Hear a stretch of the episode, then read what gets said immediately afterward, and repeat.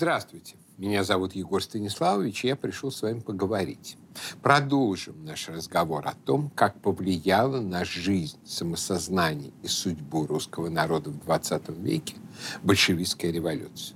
Как мы выяснили в прошлый раз, большевики опирались на коалицию всех антирусских сил тогдашней России и выстроили Советский Союз как систему беспощадной эксплуатации русских. Но все-таки русских в СССР было много. Несмотря даже на отрыв от великороссов, малороссов и белорусов, все равно большинство с середины 1930-х годов ситуация начала в значительной степени меняться. Резкое поправление капиталистической Европы после прихода к власти в Германии НСДАП вынудило коммунистическую партию начать пересматривать свою политику. Становилось все более очевидно, что отменить национальный фактор на международной арене с той же легкостью, как внутри страны, будет невозможно.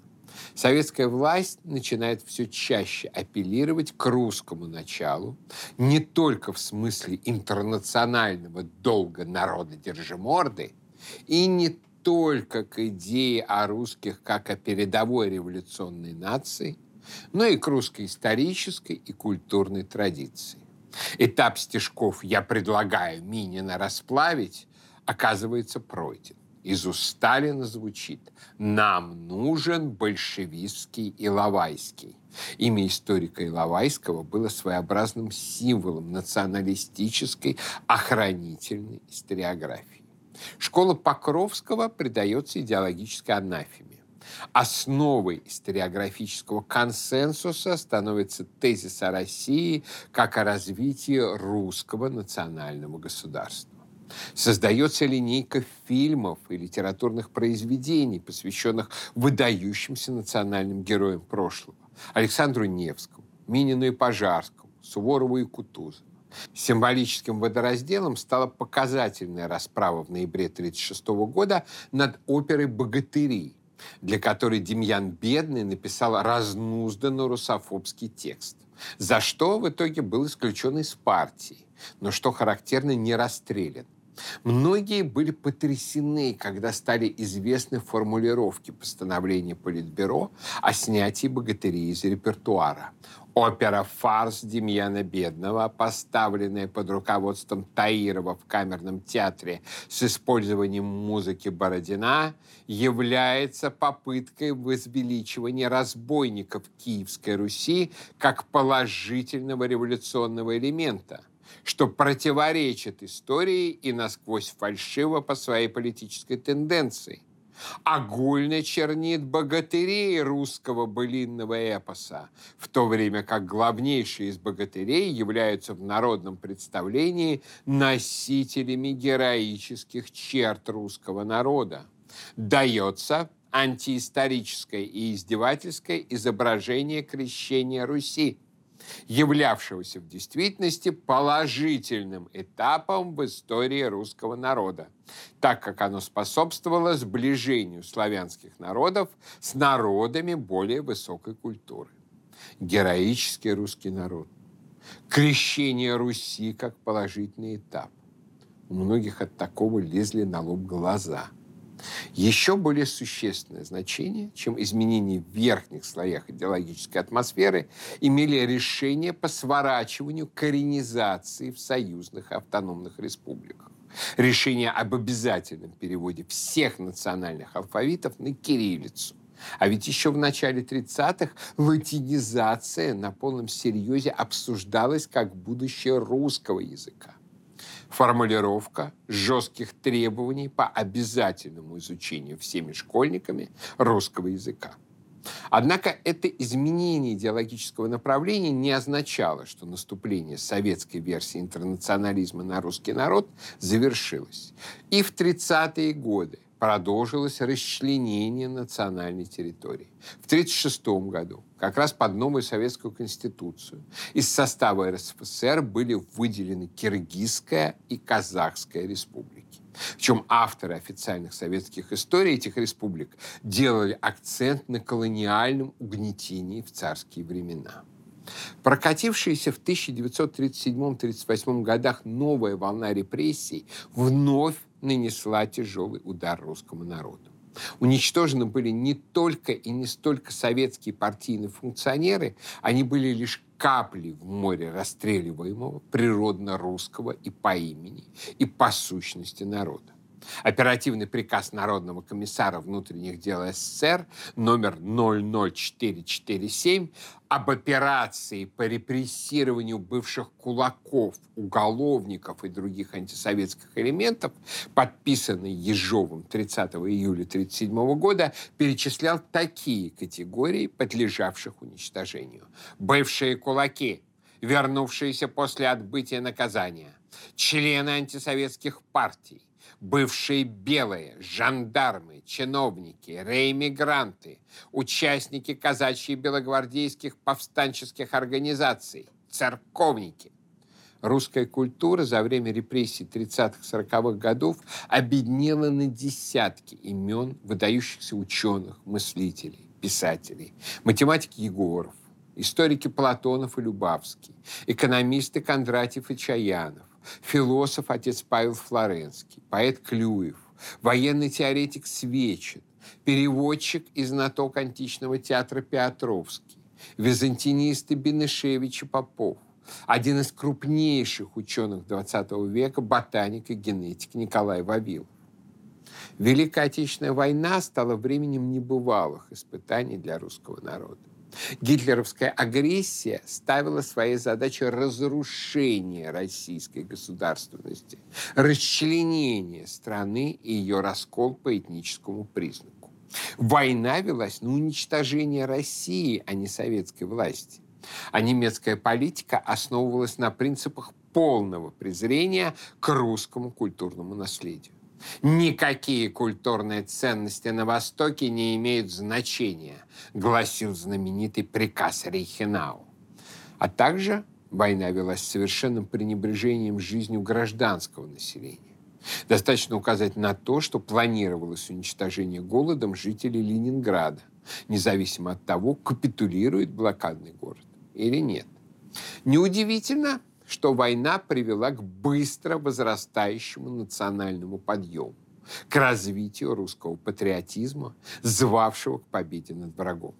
Великий русский философ Иван Александрович Ильин отмечал в своих статьях военного времени для швейцарской прессы. Чем дальше во времени и пространстве заходила война, тем заметнее пробуждался национальный русский инстинкт самосохранения – тем сильнее становилась решимость русского народа обороняться от врага, и тем больше воюющие народные массы учились подчиняться дисциплине национального военного верховного командования, не обращая внимания на партийный режим. В воспоминаниях народа о Первой мировой войне отмечал Ильин, дезертирство, с которой обернулось страшным возмездием, продолжавшимся целых 25 лет, побеждала мысль о том, что эту войну надо лояльно довоевать до конца.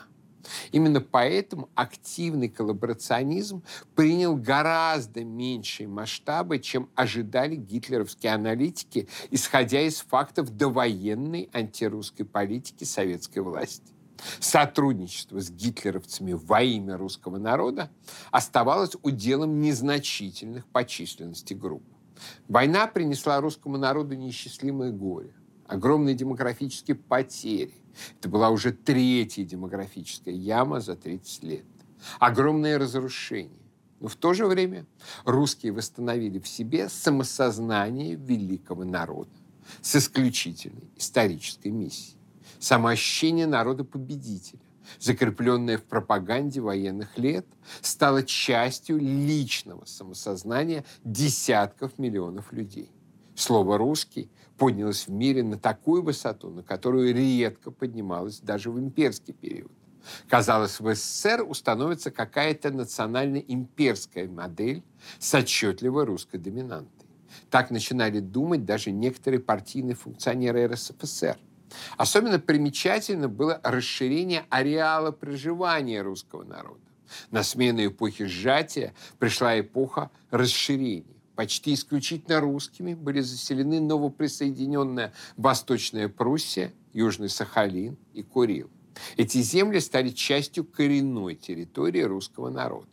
Хотя это произошло во многом против планов вождя народов, рассматривавшего советскую часть Восточной Пруссии как разменную карту для того, чтобы добиться формирования единой нейтральной Германии. Как прежде, Сталин готов был признать Выборг за марионеточной Финляндской Демократической Республикой, и лишь сопротивление Маннергейма вынудило его ограничиться присоединением города к России, причем сначала он был присоединен к Карело-Финской ССР – также Калининград за русским народом сохранила неуступчивая позиция канцлера Германии Конрада Аденауэра, видевшего ФРГ исключительно в составе западного блока, а никак не добрая воля советского вождя.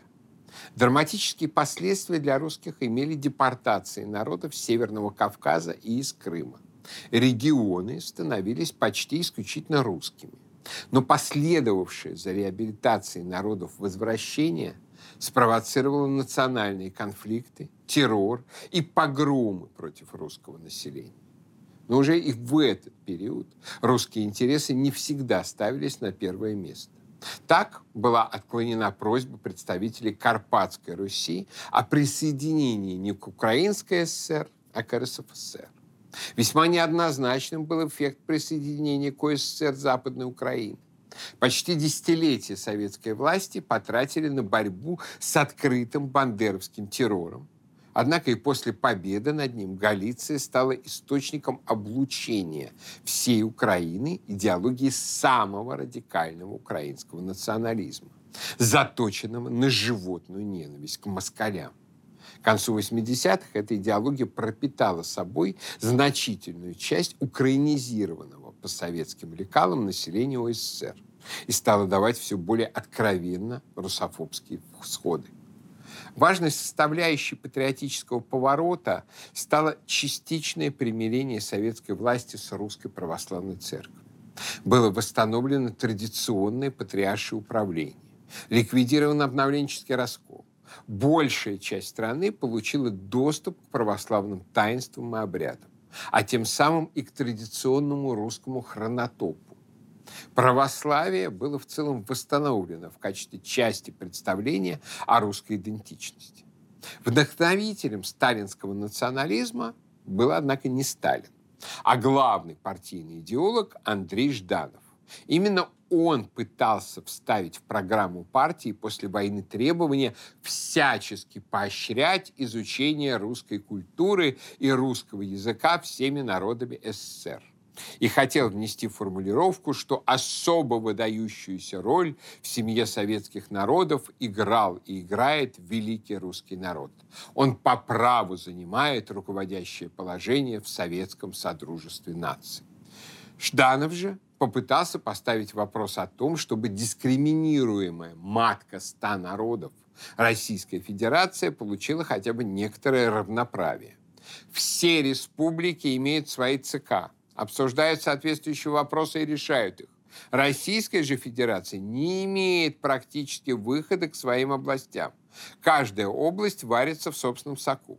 О том, чтобы собраться на какое-то совещание внутри РСФСР, не может быть и речи. Так жаловался Жданов Хрущев. После войны, когда, чтобы победить, власть волей-неволей должна была постоянно обращаться к русскому народу, ощутившие себя народом-победителем русские рассчитывали получить не только обязанности и честь, но и некоторые права. Однако Жданов при загадочных обстоятельствах скончался в 1948 году, а его соратники были уничтожены в 49-50 в ходе Ленинградского дела обвиненные именно в российском сепаратизме. Но не анекдот ли российский сепаратизм в России? Маленков и Берия предлагали разослать следующее обвинительное сообщение ЦК. Мол, группа Кузнецова мотивировала в своей среде клеветническими доводами, будто бы ЦК ВКПБ и союзное правительство проводят антирусскую политику, осуществляют протекционизм в отношении других национальных республик за счет русского народа. В 1953 году Берия доказал, что обвинение, вложенное им в уста Кузнецова, было вполне справедливо.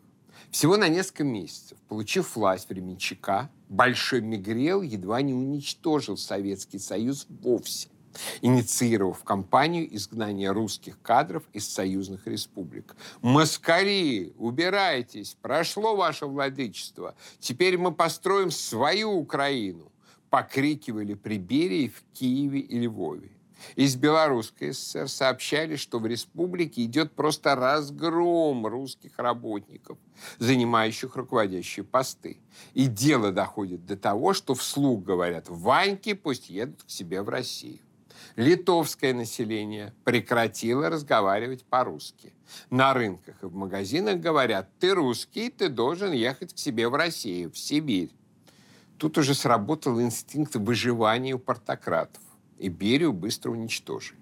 Но в 1955 году была развязана ожесточенная травля Русской Православной Церкви, в которой использовались все классические приемы былого союза воинствующих безбожников, кроме разве что физического уничтожения духовенства. Закрывались и уничтожались храмы, систематически препятствовали совершению таинств. Началось формирование человека оттепельной парадигмы неверующего энтузиаста науки и прогресса, почти лишенного этнического чувства, заменяемого футуристическим оптимизмом. Одной из попыток глубинной перепрошивки русского этноса стала кампания по ликвидации неперспективных деревень, ведшаяся в центральной и северной России, то есть в ядре русского этноса с 1958 года уничтожалась традиционная для русских система расселения малыми деревнями. Поселки городского типа, ставшие своеобразными концлагерями для сгоняемых с традиционных мест обитания русских крестьян, превращались в центры алкоголизации и криминала. По счастью, время все равно работало на русских. Русская нация оставалась самой многочисленной в стране.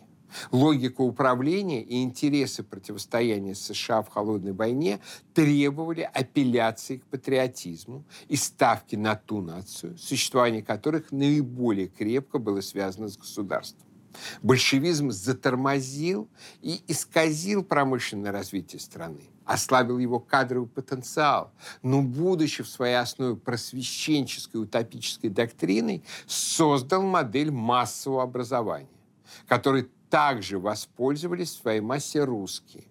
Другое дело, что результатом стало появление не национальной интеллигенции, а образованщины. Глобальное геополитическое противостояние требовало развития военно-промышленного комплекса что наряду с понятным негативным влиянием на уровень жизни народа имело и позитивное воздействие. Страна вынуждена была находиться в авангарде прогресса разрабатывать наиболее передовые технологии, что не только укрепляло общий научный и промышленный потенциал, но и повышало национальную гордость русских.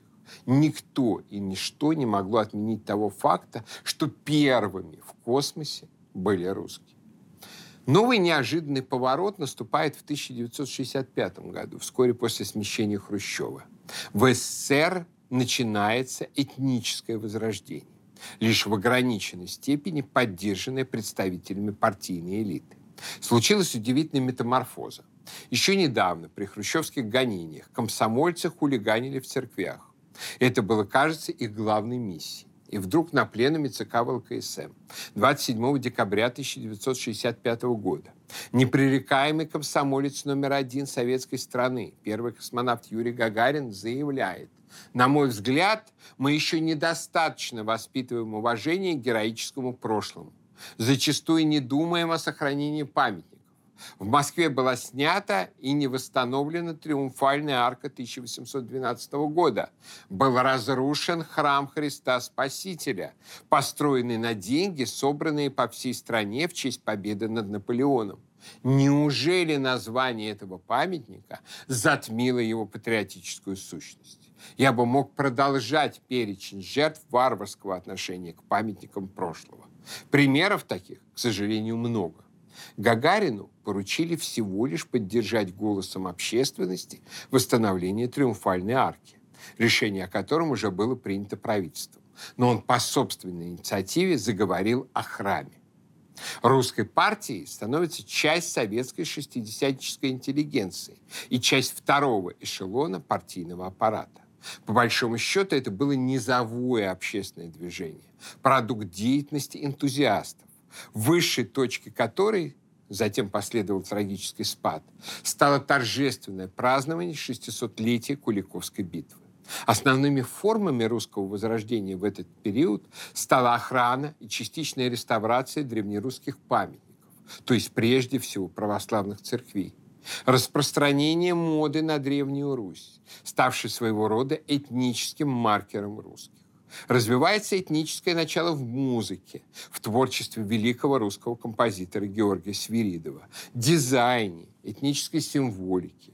Едва ли не каждый дом украшен календарем с изображением храма Покрова на Нерле, как новооткрытого символа русскости.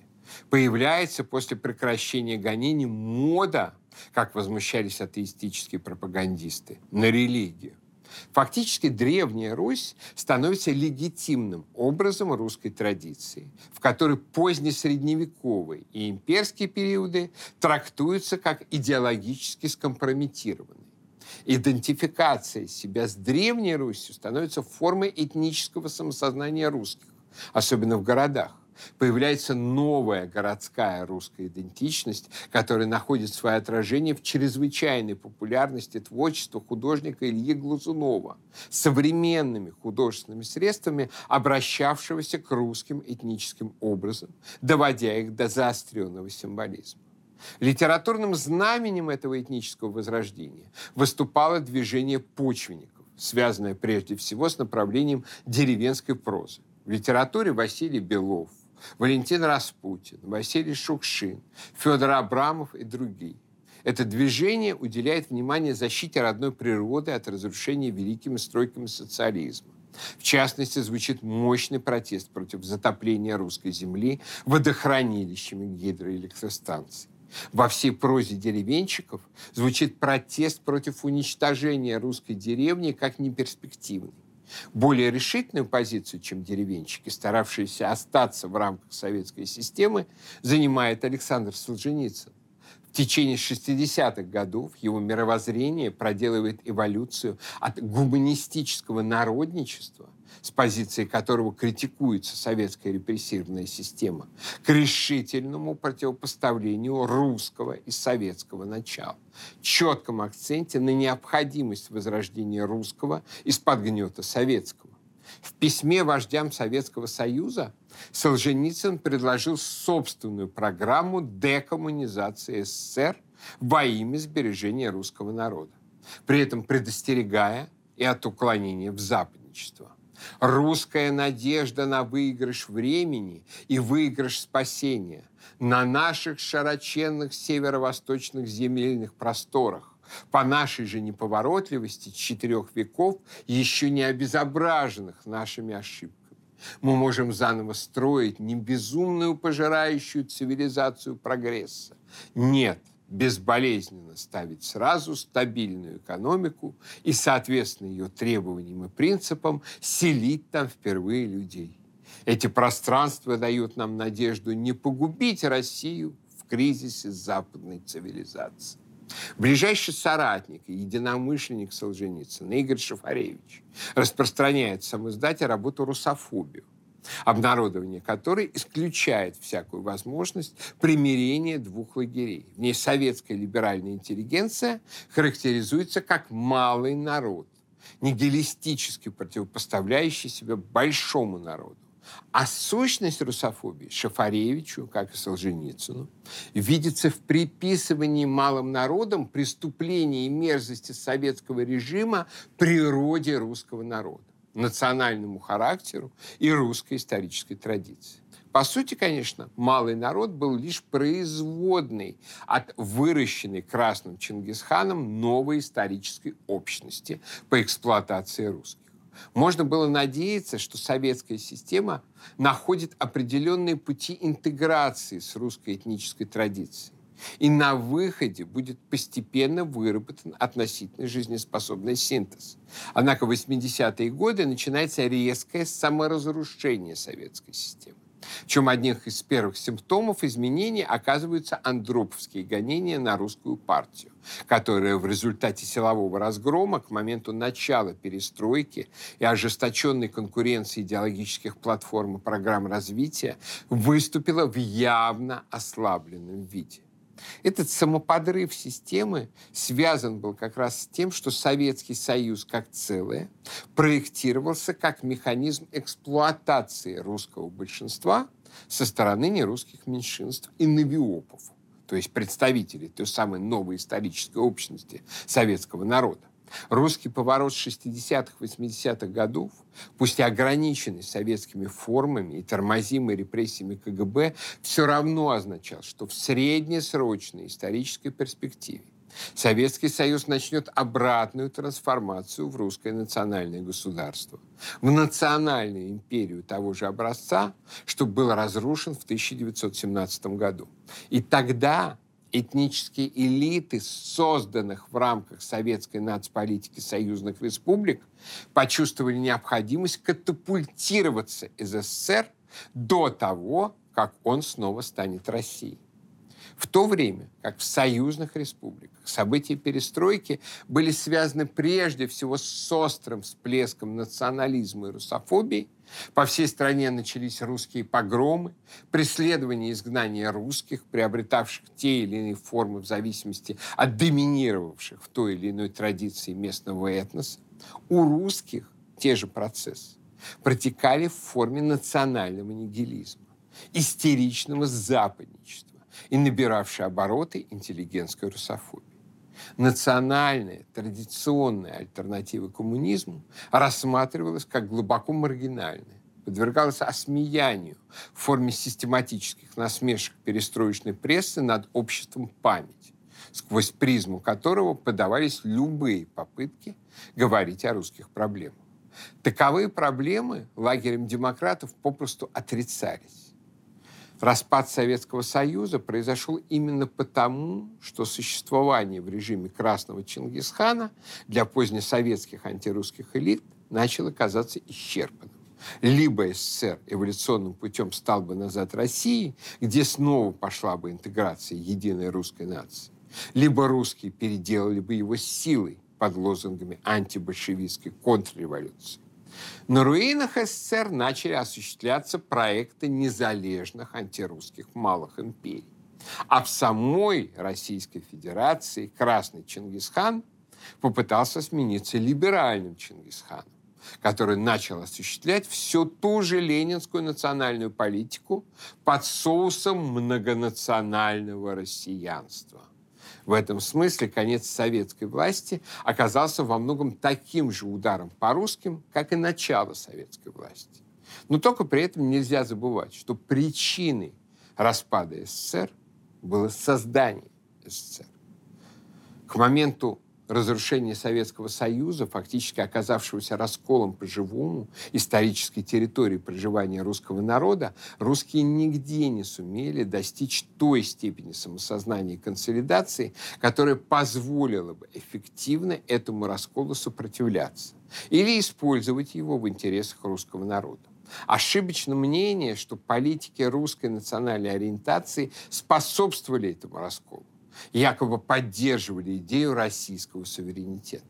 Напротив, суверенитет РСФСР продвигался Ельцином во имя многонационального народа и сопровождался призывами к этническим автономиям брать власти столько, сколько сможете проглотить. Фактически лишь в Приднестровье русские сумели оказать сопротивление достаточное для того, чтобы остановить свое втягивание в чуждые и антирусские заточенные национальные проекты. Трудно сложилась судьба русских в Средней Азии, где местными радикалами последовательно проводилась политика выдавливания, в то время как Россия отнюдь не была рада принять соотечественников в себя – Кровавую страницу в историю русского народа вписала Дудаевско-Масхадовская Ичкерия, осуществившая практически тотальную зачистку русского населения. При молчаливом одобрении Европейского Союза проводится политика дискриминации неграждан в странах Прибалтики. Настоящей трагедией обернулось положение русских на Украине, где бандеровское безумие вело ко все более радикальным нападкам на русский язык, русскую идентичность, заточенным не просто на вытеснение, а на подмену идентичности русских граждан Украины. Образовательные программы и языковая политика, телевизионная пропаганда последовательно перековывали русских в украинцев, призванных ненавидеть Москву, мешающую европейскому выбору Украины. В самой Российской Федерации первое десятилетие после ликвидации СССР было временем едва ли неофициального господства русофобских доктрин, ежедневно провозглашавшихся в печати и на телевидении представителями интеллигенции. Началось вытеснение слова «русский» и замена его «российский». Государство учитывало интересы любых этносов и меньшинств, но русского народа как целого для него не существовало. Фактически это стимулировало распад русского этноса. Многие группы, как казачество или поморы, начали воспринимать интерпретацию себя как отдельных этносов как более выгодную. Тем более, что это было связано с особенностями государственной поддержки национальных культур, принципиально ориентировавшейся только на меньшинство начали конструироваться вымышленные группы типа ингерманландцев, а для некоторых, как сибиряков, даже сочинялись искусственные языки. Постсоветский период оказался для русского этноса чудовищным демографическим провалом. Критически упала рождаемость, стали просто заоблачными цифры смертности от алкоголизма, наркомании, уличной организованной преступности. Вошло в массовый оборот понятие «русский крест», пересечение на графиках повышающейся кривой смертности и понижающейся кривой рождаемости. Досужие эксперты всерьез говорили о предстоящем сокращении русского населения до 50 миллионов человек. А аналитики исправно снабжали прессу сценариями распада России. Фактором, действовавшим против течения в этот период, стало масштабное возрождение православия. Миллионы русских людей обретали вновь веру, открывались храмы и монастыри, возвращались в повседневную жизнь православная обрядность и православное мировоззрение. Идентичность православный христианин встала для огромного количества людей во главу определяющих их самосознание характеристик. Как правило, возрождение православия было неразрывно связано с осознанием приобщенности к русской исторической, культурной, эстетической традиции. Через отрицание либерального ада 90-х шел и рост национального сознания как движение сопротивления погружению России во тьму и самоуничтожение. Мотивы за державу обидно, отомстить, не дать поставить нас на колени, объединялись в энергичное, хотя и идеологически размытое неприятие упадочной действительности. И вся эта энергия сопротивления маркировалась словом «русский». Поэтому закономерно, что когда с началом 2000-х годов запустились процессы самовосстановления государства в России, они оказались тесно связаны как с укреплением роли православия, так и с усвоением идеи и энергии, накопленных русским сопротивлением в предыдущие десятилетия. Сегодня не редкость, когда эти идеи и глашатые так или иначе проявляются в государственной политике. В 2020 году состоялось полупризнание государства образующего статуса русского народа в Конституции. С началом СВО говорится о правах и интересах русского народа все чаще. С «р» во многом снят запрет. Но это не мешает чиновникам продолжать продвигать безумные концепции исключительной многонациональности России. Когда даже в Вологодской области ухитряются обнаружить 100 народов.